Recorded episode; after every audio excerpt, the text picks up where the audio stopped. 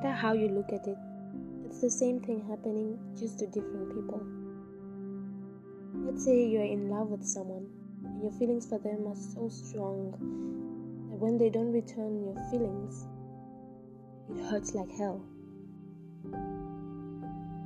But just pause for a moment and think. That strong feeling you had for that person the strong desire to be with them.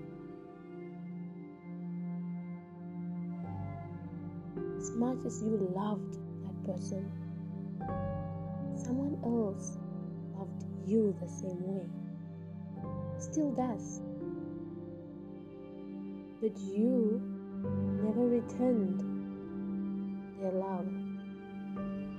And it hurt like hell for them as well.